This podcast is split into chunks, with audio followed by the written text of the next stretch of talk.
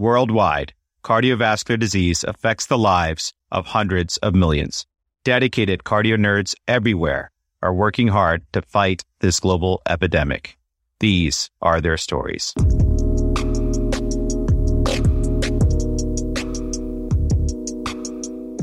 Hello, Cardio Nerds family. Thank you for joining us for this remarkable Cardio Nerds case report spanning advanced heart failure and cardiogenic shock. This episode has several key points, but a primary takeaway is that autism spectrum disorder is not a contraindication to cardiac transplantation. As with any case, these decisions do require an expert multidisciplinary team experienced in the nuanced care of such patients. We are ever so thankful for our incredible colleagues and fellows from the Cleveland Clinic, Doctors Gary Pariser, Ambreen Ali, and our ambassador from the program, Dr. Tiffany Dong, for bringing us this case, and to our multidisciplinary team of experts who elevate the discussion from their unique perspectives. Cardiovascular imager Dr. Dane Meredith, pediatric anesthesiologist Dr. Julie Niezgoda, and advanced heart failure and critical care cardiologist Dr. Rand Lee. And we are honored to have joining us a special guest host, our fellow ambassador from Boston Medical Center, Dr. Alex Pipilas. Remember, everyone, Cardio Nerds is an independent, fellow founded educational platform with a mission to democratize cardiovascular education. The views expressed here do not necessarily reflect the opinions or policies of our employers. You can claim free CME credit using the link in the episode description, and relevant speaker disclosures and amazing show notes are available on the episode show page. If you find the show helpful, please do help others find the show by rating and reviewing this show on your favorite podcast app. And now, a message from my son, Dhruv. Time to get dirty. Not dirty, nerdy. It's Time to get nerdy. Welcome back, Cardio Nerds. We are in the great city of Cleveland today to discuss an amazing case of cardiology. But this time we brought along one of our favorite people, Dr. Alex Pipilas, who is going to be a guest host today. She is our ambassador from Boston Medical Center, and she is just a wonderful person. And I'll just say she completed her undergrad training at Boston University before leaving for a short stint to Chicago Medical School. Now we're going back out west to Cleveland. So welcome, Alex. Thanks for joining as a guest host today. Thanks so much for having me today, Dan and Amit. And I am super excited to come to Cleveland, talk some cardiology, and learn from you guys. This is such a special recording because not only, Alex, do we get to spend more time hanging out with you as our guest host, but we also get to learn from three remarkable individuals I've had the absolute pleasure of working with and learning from from my home institution here at Cleveland Clinic. And so I'd like to welcome to the Cardio Nerds podcast for the very first time, Dr. Gary Pariser, Ambreen Ali, and Tiffany Dong. Tiffany, many of you will know as our ambassador for the Cleveland Clinic program. But since it's your first time being here for all of you, why don't you go ahead and introduce yourselves? Hi guys, my name's Gary Pariser, born and raised in Los Angeles, California. Completed my medical school at Case Western Reserve University, just down the street from where I'm working now. And then went to Texas at University of Texas Southwestern Medical Center for my residency training. And then the sweet siren call of Cleveland brought me back for a cardiology fellowship. Hi, everyone. I'm Ambreen Ali. I'm one of the fellows at the Cleveland Clinic. I was born and brought up in Karachi, Pakistan, and that's where I did my medical school at the Aga Khan University. And after that, I came to Cleveland to do my residency here at the Cleveland Clinic and loved it so much that I decided to stay on for my fellowship. So it's, it's four years here and counting. Hi, everyone. My name's Tiffany. I'm originally from Northern California. I went to medical school at George Washington in D.C., and then did my residency at uh, Emory and with Ambreen and Gary now as first years uh, at Cleveland Clinic. Awesome. I'm super excited to be back in the Midwest, especially uh, hearing from you guys and talking some cardiology. Uh, where are we going to hang in Cleveland? Well, we could go hang out on Edgewater Beach, although I should correct myself. Being from LA, it's the lakefront. It's not really a beach but it is a beautiful lakefront with a beautiful beach. So I'm game. Let's go. Let's hang out. And while we're there, let's talk some cardiology. You guys have a case? Okay. So what we have is an 18 year old man who has a background history of autism spectrum disorder, anxiety disorder, and asthma, who is presenting to us as a transfer from outside institution for the evaluation of dyspnea. So the story really begins about five months prior to the current presentation, and the narrative history of cardiology is really important. So I'm going to start there. So five months ago, he was admitted to an outside institution for a quote unquote bilateral pneumonia, treated with a course of azithromycin, got better, and was discharged home. And then uh, was in pretty good health until about two days prior to his current presentation when he came to the ER with a nagging cough, a low grade fever, difficulty breathing, and a poor appetite. And the same institution that treated him five months prior found him to be very tachycardic, tachypneic, and hypotensive. And their initial workup was concern for pulmonary embolus or maybe pneumonia. So they scanned him for a PE. That was. And they gave him a bunch of fluid and antibiotics in the ICU when they discovered, oops, his left ventricular ejection fraction is 25% on transthoracic echocardiography. So then they turned around and started to diurese him, but he didn't really improve his blood pressure or tachycardia. So they sent him over to us. In terms of his med regimen, he's on budesonide, he's on daily fexofenadine, he's on daily montelukast. He doesn't really have an exciting family or social history. He's actually graduated high school pretty recently. And at this point, when he hits the door for us, he is a febrile but still pretty tachycardic with a heart rate of 115 to 125. He's breathing 18, 20 times a minute, and his blood pressure is still relatively soft, maybe 90s over 40s to 50s, saturating pretty well on two liters. He's got no evidence of acutely decompensated heart failure on exam. So he doesn't have a murmur. He doesn't have any gallops or rubs. He doesn't have any overt evidence of volume overload. His neck veins are relatively flat. He's lying in bed comfortably. His extremities feel warm and well perfused. And the first set of labs really come back mm, pretty unexciting. So that's quite a bit of history to digest, but I'm pretty confident that my colleague, Dr. Dong, is going to be able to at least put together some next steps for us. Yeah, thanks, Gary. That was a great presentation. There are, I think, from the get go, what's concerning to me is this is his second recent hospitalization in a relatively young gentleman. As you stated, his vital signs, so he is tachycardic to the 1 teens to the 120s, and his blood pressure is a bit soft. So you kind of wonder, even though with your exam being more reassuring and your labs are unremarkable, how would you categorize somebody like this? And one thing I find that is helpful is the SCAI stages of shock. So if you're triaging this gentleman, especially with his hypotension and tachycardia, you're looking for other signs of shock. So stage A is somebody who's at risk of shock. So as you pointed out, we suspect a component of heart failure. But on exam, they're relatively euvolemic. And if you do invasive hemodynamics, they'll have a preserved cardiac index with a mixed venous that is greater than 65%. He sounds euvolemic from your exam, but I think he's more of stage B, which is the beginning of shock, where you have this relative hypotension and he's tachycardic, but maybe without signs of hypoperfusion. You know, on exam, they might be wet and warm. Uh, they might have a slight creatinine bump, but their lactate is normal. And hemodynamically, as we mentioned, their systolic blood pressures are soft, maybe less than 90, or the MAP is less than 60. In a patient who's relatively hypertensive, you also have to remember that their baseline might be higher uh, than what we normally measure. So you're looking for maybe a 30 millimeters of mercury drop from their baseline. And as we mentioned, tachycardia. In terms of invasive hemodynamics for them, like a cardiac index that's still preserved as well as mixed venous. Uh, class C and D and then E are the ones where we really get nervous.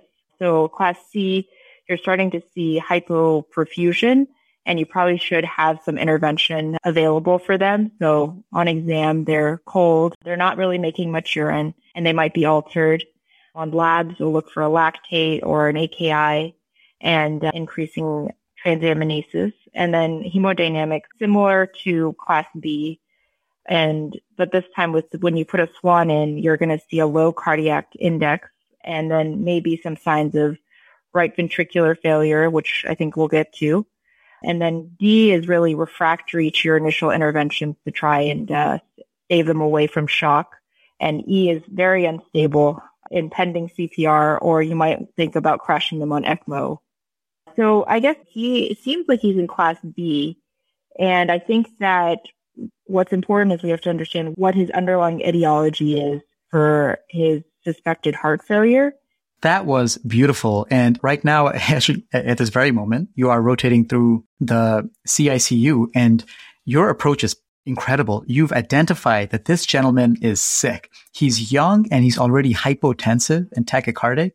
And I was having a conversation just yesterday with Dr. Justin Berk, who is host of Cribsiders. And we were talking about shock in the pediatric population. And his pearl to us was, was that by the time, you know, they, they, kids, you know, young adults, they tend to have a, a robust physiologic reserve. So that by the time that they are hypotensive, this is a very serious and acute situation. So right off the bat, you've identified this is a young gentleman who's already hypotensive tachycardic.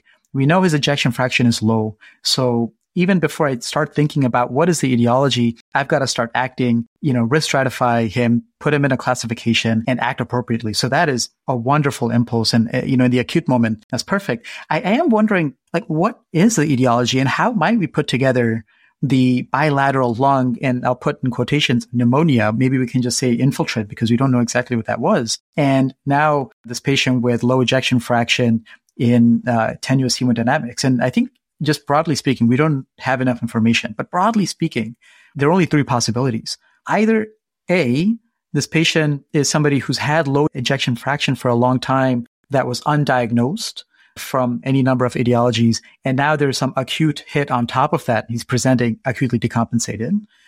B, the bilateral lung infiltrate was a process that is directly related to why this patient has low ejection fraction. Could that have been a viral prodrome or some connective tissue disorder that is now resulting in some sort of non-ischemic cardiomyopathy? Or C, this patient is developing the subacute progressive cardiomyopathy and that bilateral infiltrate was actually the presentation of heart failure that went undiagnosed at the time. And now we're seeing the progression of that. So I'm really curious in which box this patient fits in terms of the relationship and the tempo, where the bilateral infiltrate fits in. But, you know, it sounds like we're on high alert. We're managing him. We're getting more data, both to manage him acutely and to try to figure out what the etiology is. And in addition, on the note of his current classification and trying to figure out where he is right now with regards to perfusion. Gary, do you mind just going back to the labs and giving us a sense of his organ function, lactate, cardiac biomarkers when he hit the door? I know you said they were not very impressive.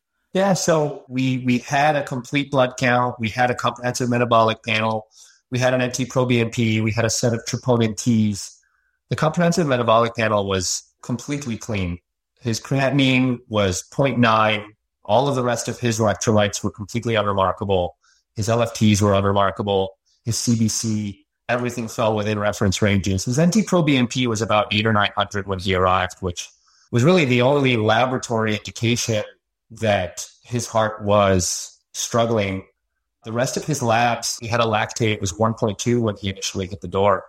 Not a lot of lab evidence that his heart is struggling, although we already know that his LVEF is 25 and we see the tachycardia and hypotension in front of us.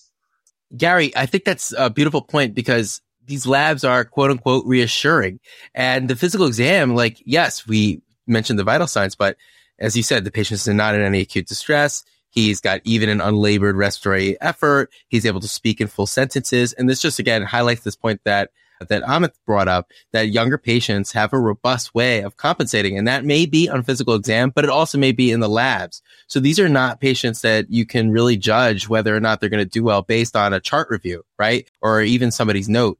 You have to really see these patients and, and just again, that understanding that appreciation of a low blood pressure, but the tachycardia just tells you so much about this patient. It's a required tachycardia just to get the cardiac output to get by. This patient is basically just getting by and he is perfusing by all sense of the words. And, you know, when I initially heard we bring up Tiffany, when you brought up the shock algorithm, you're like, some people would have seen this patient and not even thought about shock. And that is exactly the point of a shock algorithm or a shock classification so that people think about it and figure out where your patient is in the spectrum. And they may be in an early class of shock, but it doesn't matter. Once you've put them in a shock box and you've now thought about them as a patient that could easily decompensate, you are going to basically deliver better care to this patient. And so that, I think that is definitely worth highlighting again.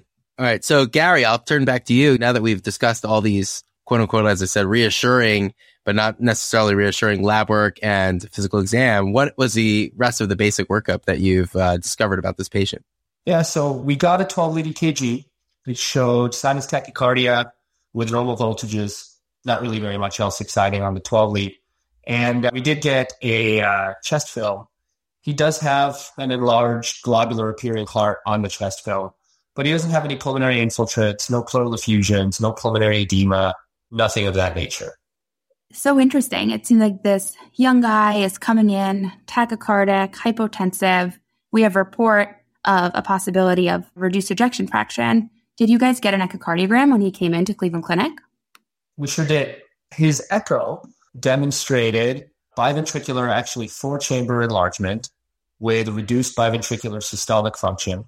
There weren't any focal wall motion abnormalities. His LVEF was actually estimated at 17% by Simpson's biplane method in our lab. He had 2 plus MR that was attributed to annular dilatation secondary to LV enlargement. He had 2 plus TR, similarly attributed to annular dilatation from the RV enlargement. And he had an IVC that was about 1.8 centimeters of diameter, collapsed more than 50% with respiratory variation. Wow, so interesting. So I think just to take a step back and reflect on this case, we have, you know, a very young person with really not a ton of pertinent risk factors who's coming in with what seems like an acute to maybe subacute presentation with a, a new a cardiomyopathy. And with the data we have so far, we have a lot of interesting pertinent negatives, right? We have an EKG that doesn't demonstrate arrhythmia or evidence of congenital heart disease. The same thing with an echo, no congenital heart disease, no significant valvular abnormalities. We have a chest x-ray, similar that doesn't give us a lot of clinical clues. So I'd be really interested now that we've checked a number of things off of our list. What was your next step uh, in thinking about diagnosis for this patient? Yeah, that's an excellent summary. That's where our thought process was at the same time. This prior illness that had been described, and going back to Amit's point about how do we put together this entire clinical picture, this illness that the patient had described that took place about five months ago, we had some sneaking suspicion that was an episode of a viral infection, particularly in the era of the COVID pandemic. Unfortunately, there weren't any commercially available tests at the time, but we thought that sounded like it might have been a viral illness and that viral myocarditis was at the top of our differential. How did you guys decide to work it up? Yeah, so the diagnostic test of choice that we reached for was cardiac MRI in this case, just because of the outstanding tissue characterization, the ability to visualize active inflammation in the myocardium versus edema versus scar. You could see whether it's in an ischemic or a non ischemic distribution. And uh, it is, as far as I'm concerned, the diagnostic test of choice when I'm looking for myocarditis. Hey guys, uh, great news. You just came back from the cardiac MRI. Oh, okay. So let me call Dane, our senior cardiac imaging fellow, and see what he thinks about it and what the MRI shows us.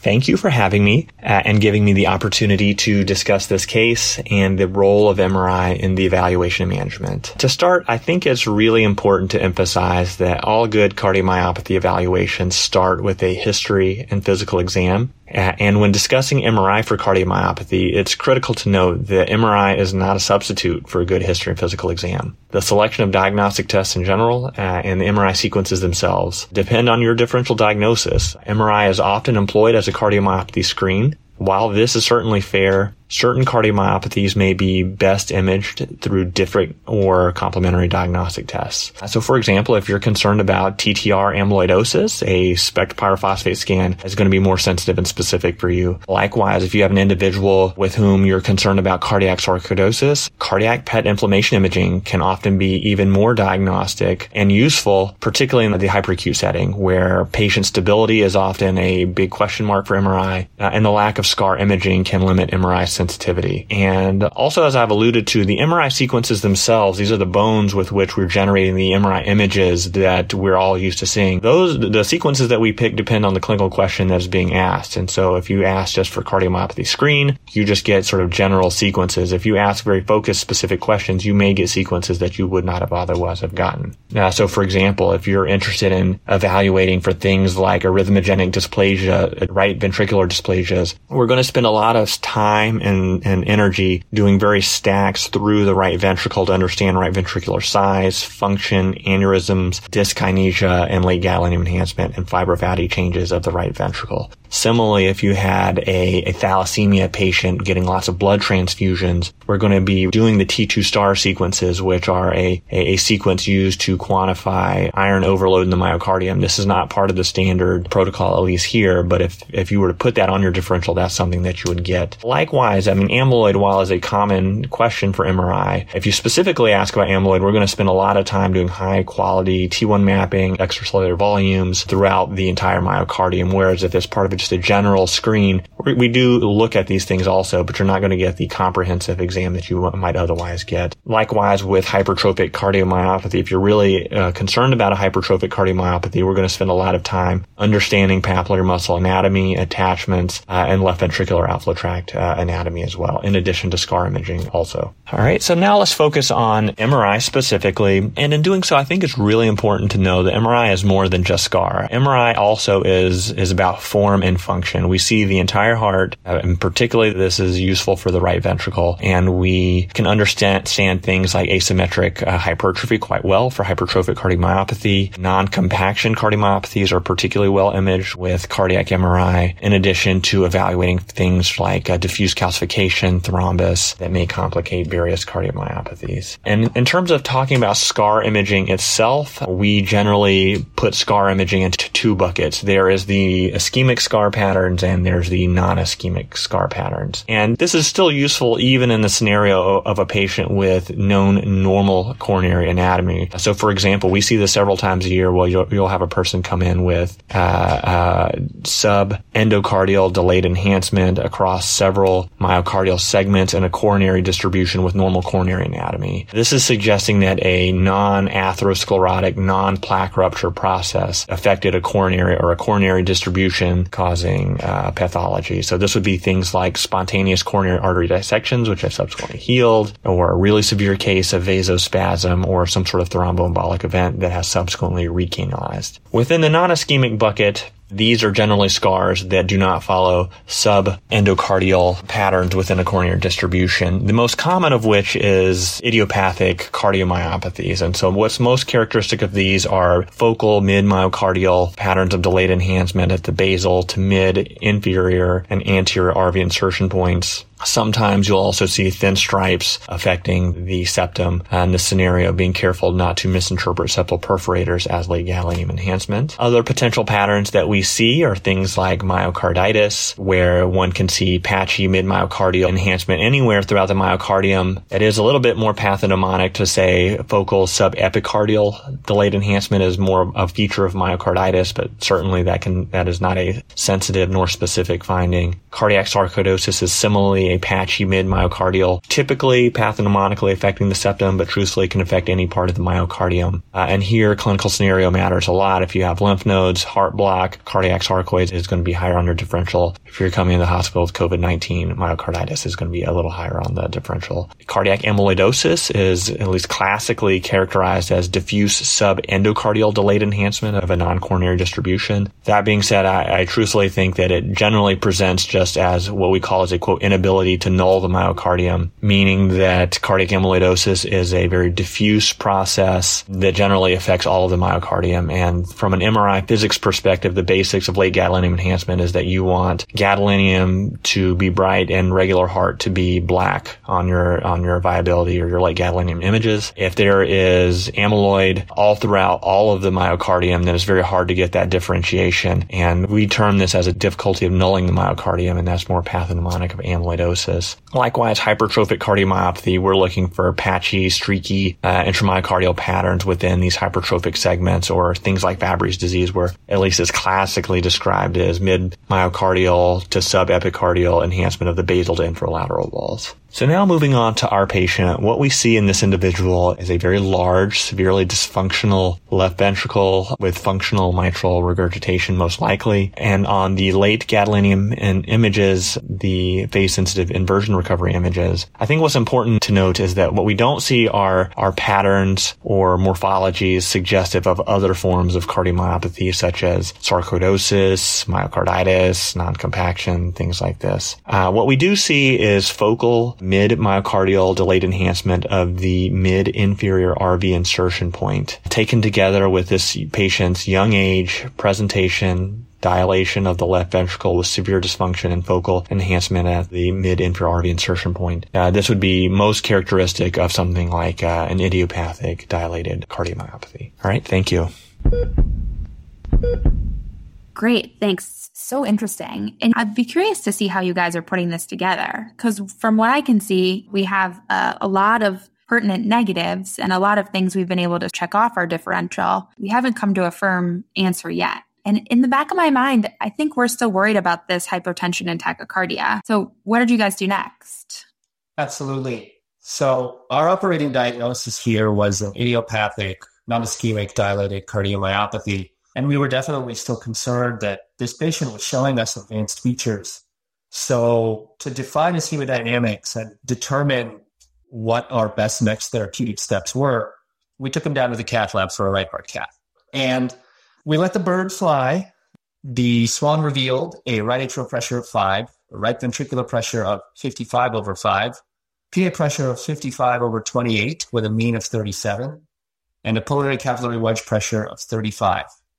His thermodilution cardiac index was 2.7, and his assumed Fick cardiac index was 2.1. Yeah, interesting fan numbers. So what we see here are pretty high sided intracardiac pressures, also right-sided, but more left-sided intracardiac pressures with a high wedge pressure and low normal cardiac index. So it puts us thinking maybe this is predominant LV failure and he is struggling, but maintaining, just barely maintaining some reasonable cardiac output. That is exactly how we felt about it. And given the borderline cardiac indices, we elected to leave the PA catheter and tailor his therapy to the PA catheter numbers in the intensive care unit. But at the same time, it really struck me how uncomfortable the patient became with the catheter in place. It really provoked a lot of his anxiety. Being in the ICU with all of the alarms and bells and everything ringing around the clock, he was miserable in there. It was a really overstimulating atmosphere for him. So we ended up feeling like he diuresed pretty well with IV loop diuretics. And we ended up feeling like he'd probably get at least calmer care out on the telemetry floor. But even on the telemetry floor without the PA catheter in place, anytime we tried to introduce him to even a tiny dose of captopril, became very hypotensive. He didn't tolerate it in the slightest. He floundered outside of the ICU. His appetite was poor. He started to lose weight. And then he developed this spontaneously waxing and waning lactic acidosis. So, looking at his right heart cath numbers, I think one uh, really interesting point is looking at his RA to wedge ratio.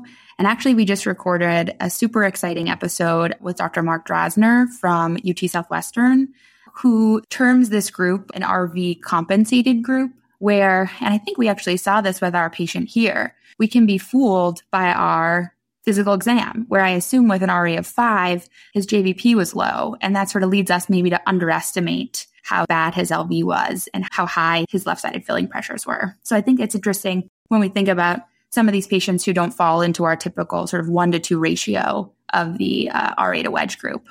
That's a really good point, Alex. And as we'll learn in this episode with Dr. Drazner, that the other group, there was the RV compensated group, but then there's the, the right and left equalizers, which means that the left ventricle is sick and also the right ventricle is sick. So their wedge and right atrial pressures tend to track together. But here, this RV compensated phenotype is one where the left ventricle is struggling, is just struggling. You got a wedge that's elevated to 35, but for some reason, the patient is able to compensate and the right ventricle is able to relax and squeeze as it can to accommodate that back pressure. And so they have a better prognosis, as you would imagine. And this fits our patient's profile really well clinically, right? Like we see there's a lot of he's clearly coming in with heart failure. He clearly has reduced ejection fraction, but he's compensated. And now we understand why his right ventricle is, he's an RV compensated phenotype. So really great point, Alex. I'm glad you brought that up. Yeah. And when is that important? That's the, the link between when we're trying to assess LV filling pressures, right? The patient's level of fluid overload or fluid status based on a JVP exam. And so this is the point when Dr. Drazner was saying, like, look, you could be, you could have a JVP that is seemingly normal, but with a very elevated wedge pressure. And so that's earlier we were talking about what was there a need for this right heart cath? Because on exam, the patient was euvolemic, right? The JVP was not elevated and the blood work did not show evidence of end organ perfusion. But this was a young gentleman who was hypotensive and tachycardic. And there was something about the way he looked that made you uncomfortable. And you said, no, we need to define the hemodynamics because something doesn't smell right. And now with the right heart cath, we're seeing that something wasn't right. You, you got the right heart cath in, you diuresed the patient, and now we're in a position where he's just not responding to medical therapy. Gary, how did you proceed next? Because it sounds like you were stuck in that moment. We really were stuck. I think the, the it's an excellent discussion of interpreting the right heart cath numbers. The one other thing is that the guy's wedge is 35 and his lungs are pretty clear on chest x-ray and on exam. Now, if one of us in this recording suddenly developed a wedge pressure of 35, almost invariably we would flash and require immediate therapy. But I think his wedge being 35 and him breathing on room air or two liters of oxygen actually speaks to the chronicity of his heart failure that his lymphatic system and his lungs has adjusted and has become robust enough to pull pulmonary edema out of him at the same rate that it's forming, even with a wedge pressure of 35. So I think when we're thinking about how long this has been happening, the fact that he's not in respiratory distress despite that high wedge pressure speaks to some chronicity of this syndrome. But the crux of the situation here is that this patient has a lot of advanced features of heart failure and he needs advanced therapies.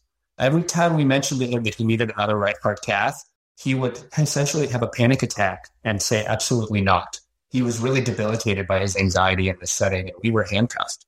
Now, when you think about how anxious a PA catheter made him, there's no way he's going to withstand an LVAD with a drive line and the batteries and all of that. So we started thinking about whether or not he needed a heart transplant.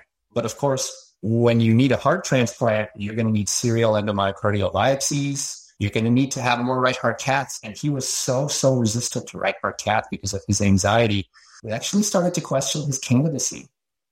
Uh, right, Gary. And this is a point of considerable challenge in this case because this patient is not just another young 18 year old patient. This patient has very severe, I must stress, anxiety with anything and any sort of physical contact. So getting any procedure done uh, right now or later down the road was a constant struggle for him to overcome.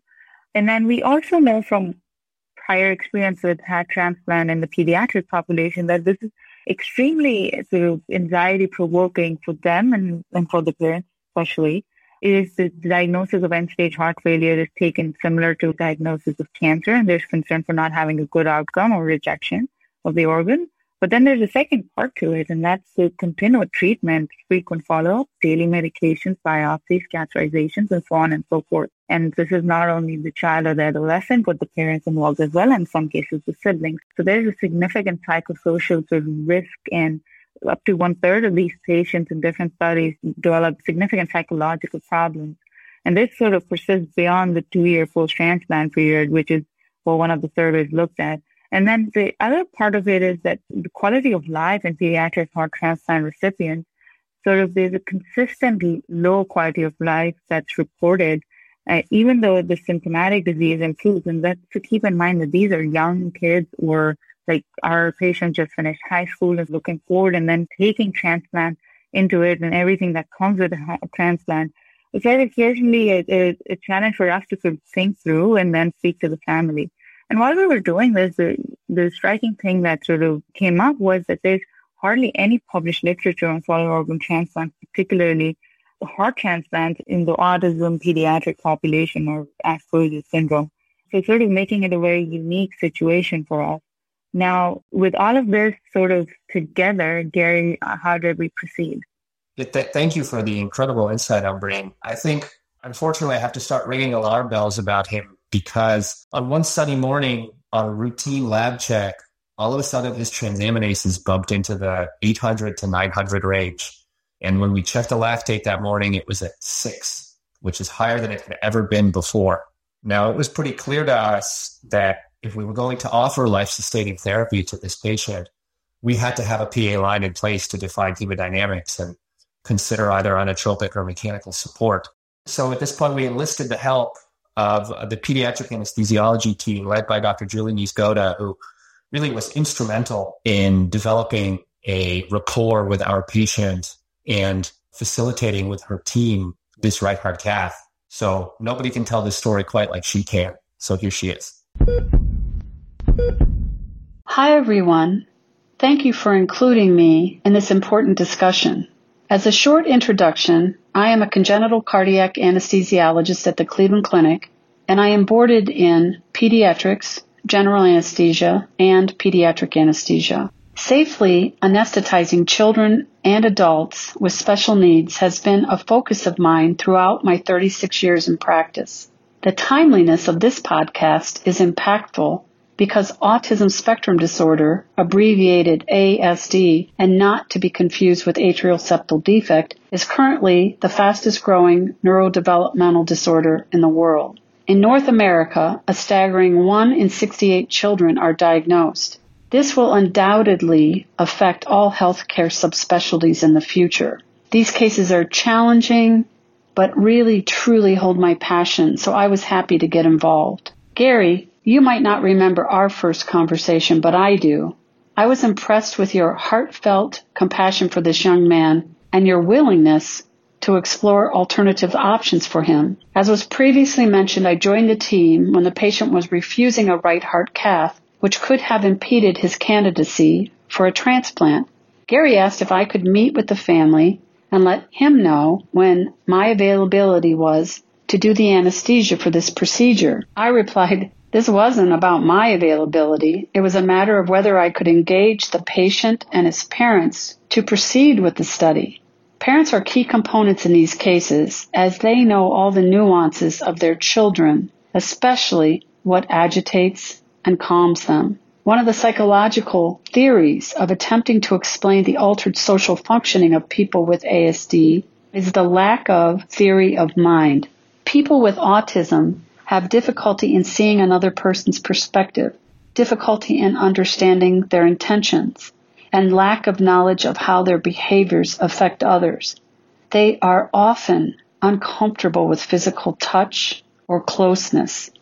The top three triggers identified in the literature causing decompensation of ASD patients in the hospital are multiple people in the room, loud noises and voices, and lastly, bright lights.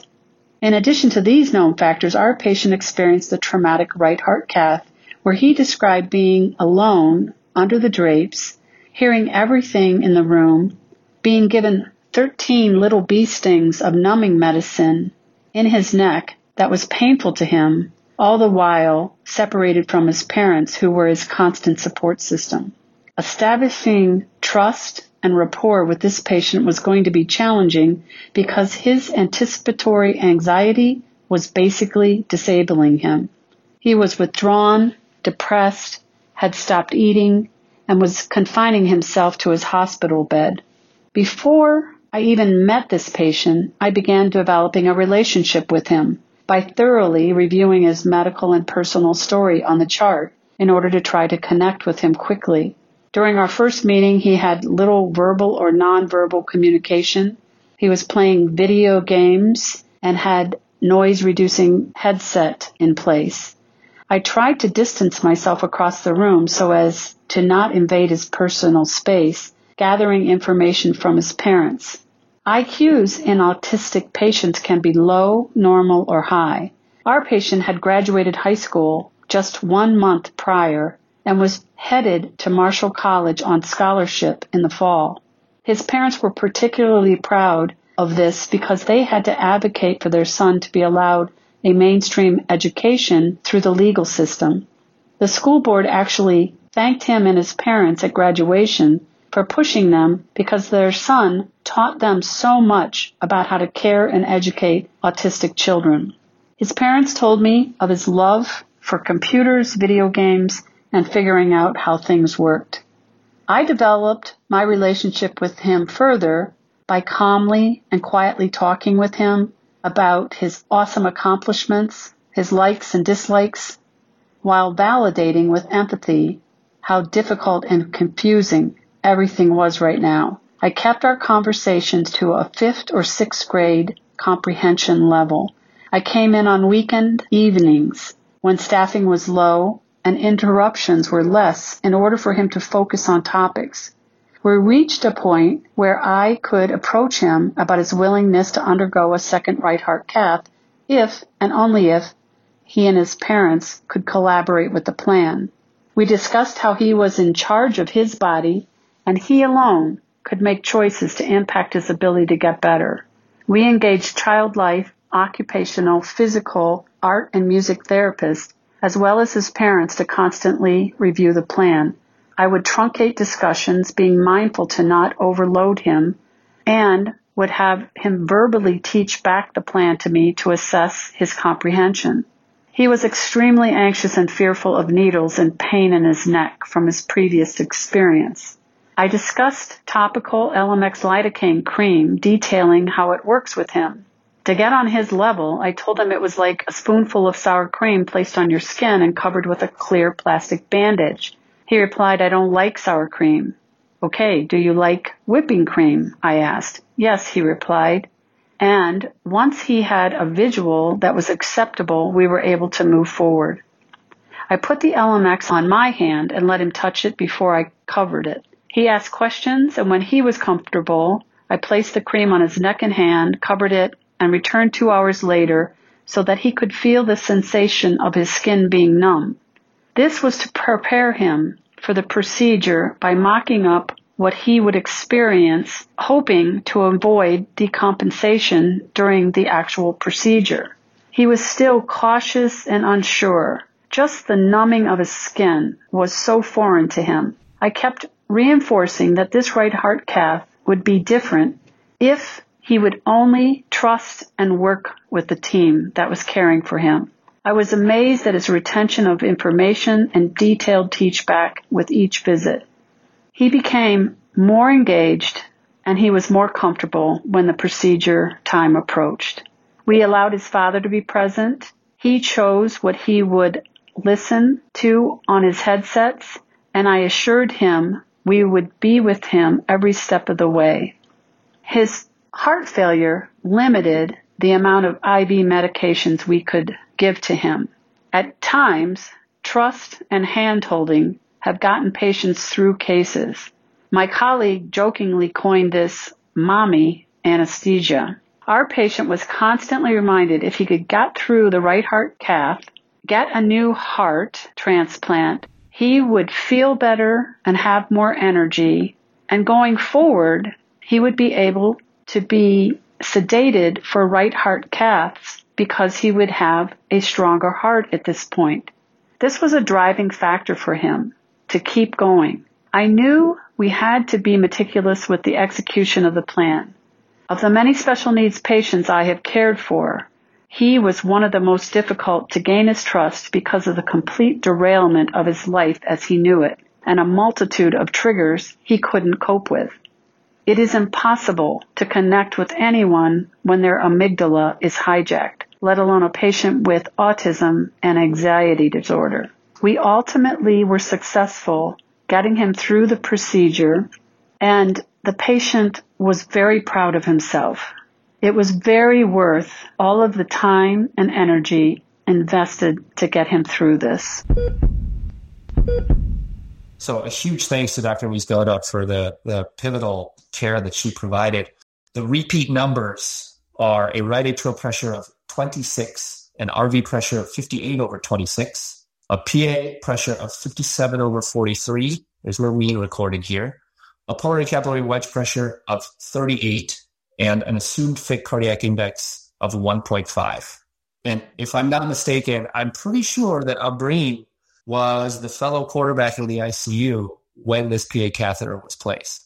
So yeah, these numbers are uh, remarkably different now. And what's really different here is that our RA pressure, which we was five, is 26 now, and where RV pressure, 58 over 26, while the wedge pressure is about the same, 38, but our index is taken a nosedive and is about 1.5 now. So he's clearly doing much worse. But I think the thing that jumps out to me is that his RV, which we thought was well compensated, it was predominantly high LV pressures, has given in now, and he's going into RV failure. So just to briefly talk about how we use PAPI or pulmonary artery pulsatility index as a surrogate for this. So PAPI is ba- was basically shown to predict requirement of RV support in patients receiving LVAD support. And we extrapolate that to many circumstances as a surrogate for how well the RV is doing or will potentially do should we give any sort of LV venting support. And the usual cutoff is around two. Different people take it between one eight to two two. Anything less than that has a higher propensity to worsen. And we see this fairly commonly in patients who can decompensate fairly quickly once we reach this stage. So his PAPI at this time with the second heart catheterization comes out to about 0.5, which is very concerning. Now this happened, and then a few hours into the call, uh, we're reaching that area, the point in time when things started to go really south, and we're into the weekend. So he has continued hypotension, systolic blood pressures in the 80s on norepinephrine. He's very tachycardic, persistently 120s and higher. Lactate continues to rise and his liver enzymes are worsening. So at this point, we know that we have to do something the whole discussion about whether advanced therapies are appropriate for him was at that stage at this point where we decided that we would offer whatever we can and see what whatever we can given his anxiety. But then suddenly all of this started happening and there wasn't that much time. So given the acuity of his uh, sort of precipitous decline, we decided to give him some support. But the same challenge came up he, at this time, because he was sicker, was also so much more anxious that he would not even allow um, me or anyone else to go near his bed anymore. We decided to give him conscious sedation and give him some sort of mechanical support. And the first one would be an intra-aortic balloon pump because it was readily available. And also we could do it fairly quickly. And the challenge was to get anesthesia back in. And this was the middle of the weekend and we had to wait for people to come in. But when they did and they attempted conscious sedation, it was not enough for him this time. And that it was becoming very hard to maintain his hemodynamics with that. So we went ahead and electively intubated him. Now, when that happened, to my horror, I saw equalization of systemic and pulmonary artery pressure of 65. And that's not something that's incredibly surprising given how bad his RV was. These patients who are in bad RV failure are so preload dependent that even a slight change uh, will cause profound RV failure. And the loss of systemic tone and systemic pressure with sedation that rapidly decreases RV preload and total cardiac output leads to worsening RV ischemia and then worsening RV failure. And it's a cycle of badness that sort of perpetuates itself. And these patients can code quickly and require massive vasopressor support to maintain high systemic pressures. When this happened with him, we knew we had to act quickly. So we cranked up his nor- norepinephrine, epinephrine to get some systemic blood pressure up. And within the next 10, to 15 minutes, got the intra-aortic balloon pump in quickly. So once we got the balloon pump in, things seemed to temporize for a little bit. But then going back to how poorly his RV was doing at this time, his pressure requirement was still very high and his lactate was continuing to rise despite high doses of norepinephrine and the balloon pump. At this point, we looped in our bigger multidisciplinary team, um, which includes cardiothoracic surgery and interventional cardiology as to what the next step would be. And the decision was made to escalate to VA ECMO, which we did at the same time, so within the hour. And so do not lose any more time. Yeah, Ambreen, you're giving such a detailed picture of what is going on in these pivotal moments in this gentleman's life. You know, he is decompensating faster than maybe we would have predicted. His RV is now in- involved. You guys are doing everything possible put in an intra-aortic balloon pump just to get whatever support you could, escalating to VA ECMO.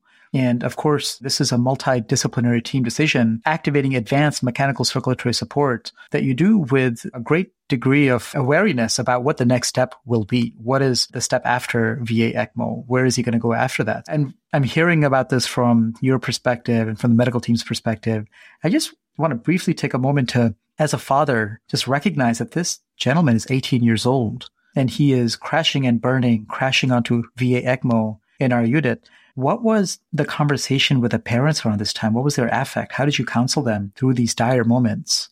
Yeah, thank you for, for bringing this up because it was a very important integral part to this. And so initially, when I started speaking with them, when things started to spiral down, we're focused on just the immediate support but during this, while we were preparing, we did talk to them in our with our heart failure team with the same uh, sort of outlook that he's an 18 year old, very smart, brilliant guy who deserves the best chance possible. And his parents just wanted him to have the best chance possible, whatever it takes and whatever the cost might be.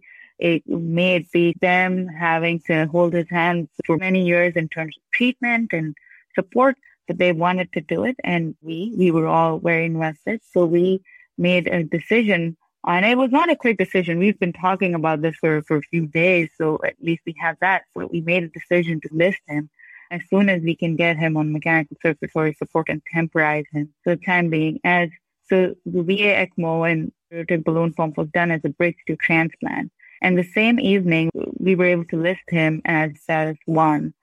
So I, I think that during this time when things were snowballing, his parents and their composure and their understanding of what was going on was integral to us being able to provide the best care for him and also to, for them to understand what it entails going forward. But at the same time, you can understand he's a young guy. His parents want everything done for him. We want everything done for him. And so it was a fairly quick decision. We were all on the same side we all wanted the same thing for the patient. There were no two opinions about it.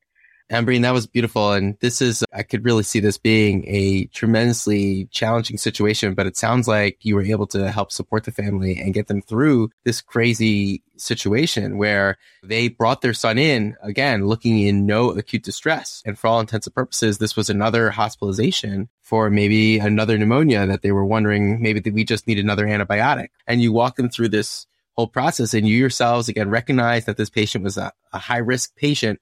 But again, there were so many things pointing in the way of a chronic issue, right? And you didn't have this crazy myocarditis on MRI. You didn't have a process that was yelling at you in the face that this heart is going down. But yet you recognize that this patient was tenuous and that he was compensating and could fall off the cliff. And so when that actually happened, you were prepared and you had the team ready. So obviously your backs are up against the wall. You've offered him maximal mechanical circulatory support at this time.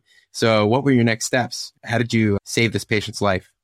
Thank you so much, Dan, for that summary. So yeah, so then he was on ECMO. Before 10 days were out, we were able to get him a heart transplant and he did really well afterwards and eventually got discharged and was doing great. The family was so happy. He was so happy and we were so happy. It was such a fantastic and satisfying outcome.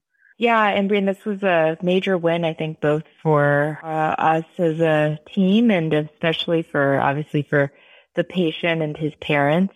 This was not necessarily the straightforward advanced heart failure to transplant given his autism disorder.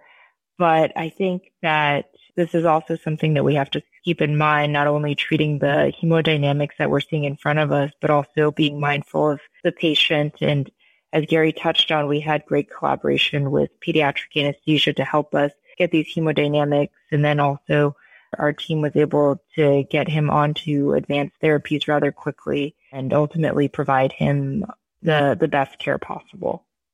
Tiffany, thanks for summarizing those key and salient points. And broadly speaking, guys, it was such a pleasure to visit you in Cleveland. Beachfront, lakefront, I don't care. You guys are just such a great group of people and the care that you have delivered and, and the lessons that you have taught us are truly priceless. So Gary Ambreen, Tiffany, thank you. Thank you. And Amit, you can be part of this. Thank you, for, thank you for having us. And a special thank you for Alex uh, flying over to Cleveland with us, taking time out of your day to guest host this amazing episode. So we, the CardioNerds Nation, thanks you all.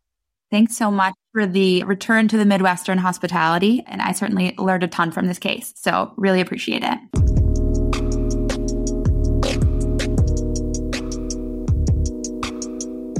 And so for the ECPR, I'd like to turn things over to Dr. Ray Lee.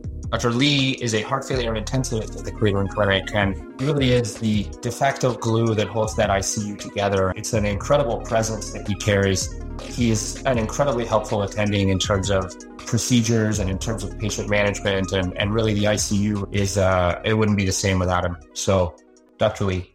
Thank you for the kind introduction and for the opportunity to contribute to this CardioNerds case report. This topic on cardiogenic shock, acute heart failure, temporary mechanical circulatory support, and advanced therapies really highlights the ongoing intersection and multidisciplinary collaboration between advanced heart failure transplant cardiology and cardiac critical care, two areas which I'm deeply passionate about. I'll spend a few minutes discussing the case from a cardiogenic shock standpoint. As many of our listeners know, morbidity and mortality from cardiogenic shock remains a significant problem in 2021. Mortality rates have not significantly changed over the last few decades, hovering around 30 to 40% of cases, while cardiogenic shock from acute myocardial infarction remains the highest prevalence, acute decompensated heart failure leading to cardiogenic shock is increasing in number, as seen in the aforementioned case. This also includes cases of acute myocarditis, stress-induced cardiomyopathy, or drug-induced cardiomyopathy. We have several means at our disposal to improve outcomes in cardiogenic shock in the current era, all of which were highlighted in this case. This includes, but is not limited to, phenotyping and defining stages of shock, early and often invasive hemodynamic monitoring with PA catheter guidance, rapid recognition and multidisciplinary involvement, for example, with a shock team, the timely, efficient, and appropriate deployment of temporary mechanical circulatory support, and finally, the standardized care in the cardiac intensive care unit, which are pillars for improving shock outcomes. Meanwhile, ongoing randomized control trial and registry data looking at optimal device utilization in certain shock states will further our understanding of this deleterious condition. Characterizing and categorizing this patient's shock state was essential. He straddled the line between stage B, or beginning shock, with a resting heart rate greater than 100, blood pressure around 90 over 60, rales, and elevated jugular venous pulsations on the floor, and classic stage C shock with low cardiac index and increasing markers of malperfusion, such as a rise in creatinine or a rise in liver function tests. As mentioned before, he probably would have declared himself earlier in the course if he were older and did not have as much physiologic reserve. We also debated whether or not to initiate advanced therapies in the initial stages of this patient's presentation, given how young he was. However, he soon declared himself that his condition would not be survivable without going down this pathway. We know from retrospective data that those in classic stage C shock progressing to stage D shock or stage E shock do worse. I also recommend reviewing not only the SCAI shock classifications, but also the American Heart Association 2017 Contemporary Management of Cardiogenic Shock Scientific Statement, which helps extrapolate classic definitions of heart failure to cardiogenic shock.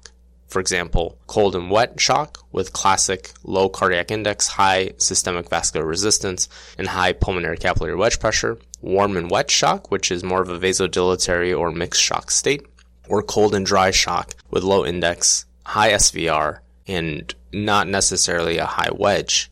We also emphasize the importance of guidance with a PA catheter to define hemodynamics and tailor therapy, whether that be parenteral medications, inotropes or vasodilators, or escalation to temporary mechanical circulatory support. Despite data in the late 1990s or early 2000s looking at quote unquote routine use of PA catheters in heart failure, the sickest cohort, for example cardiogenic shock patients, were rarely or not at all included. Recently, expert consensus documents, white papers, and even retrospective data from groups such as the Cardiogenic Shock Working Group have highlighted the crucial importance of complete hemodynamic assessment in PA catheter data paired with identifying the shock stages in terms of improving outcomes.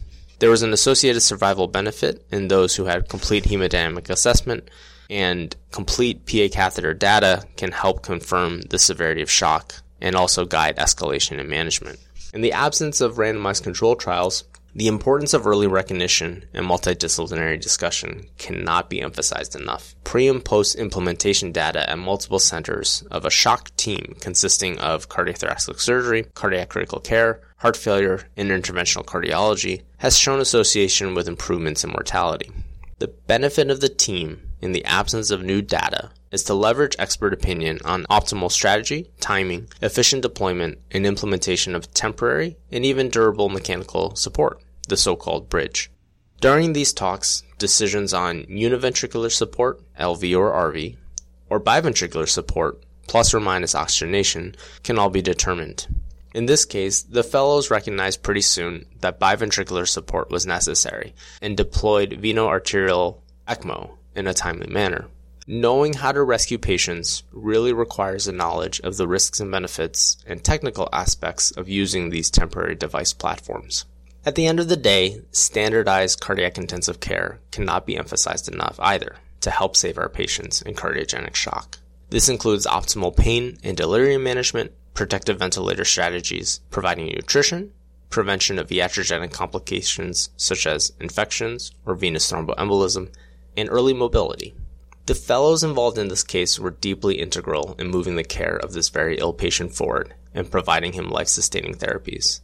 This case also highlights the true multidisciplinary nature of what we do, especially as it relates to advocacy and considerations of care for an individual with a developmental disability.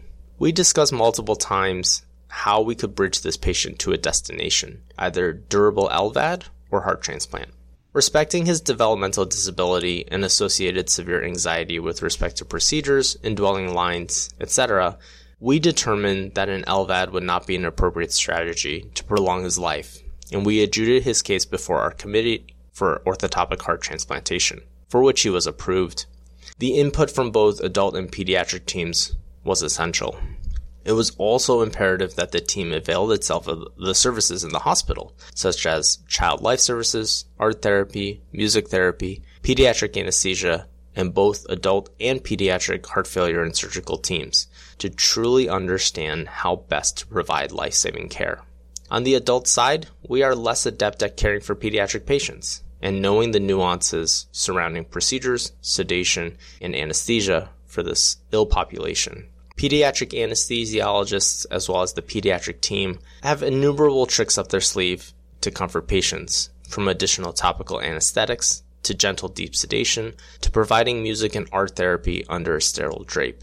The patient's parents were deeply appreciative of all of this support, given they could not be at bedside during these procedures.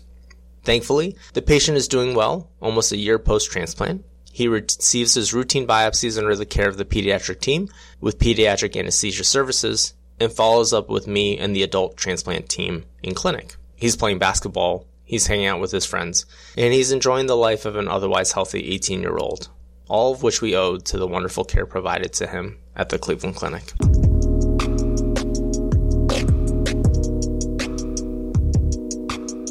On a final note, our congenital cardiac anesthesia team has done all of this patient's post transplant right heart caths.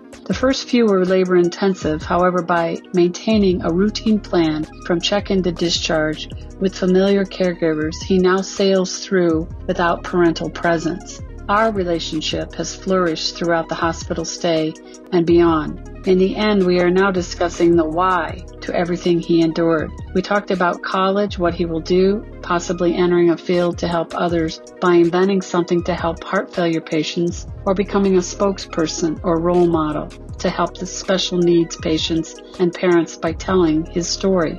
My final goal in my career is to start a special interest group in the Society for Pediatric Anesthesia with goals of creating standardization of care for this population, sharing best practices, and promoting research and publications. I am grateful for the collaborative efforts of the healthcare teams at the Cleveland Clinic who worked to deliver the highest level of treatment to obtain an outstanding outcome for this patient.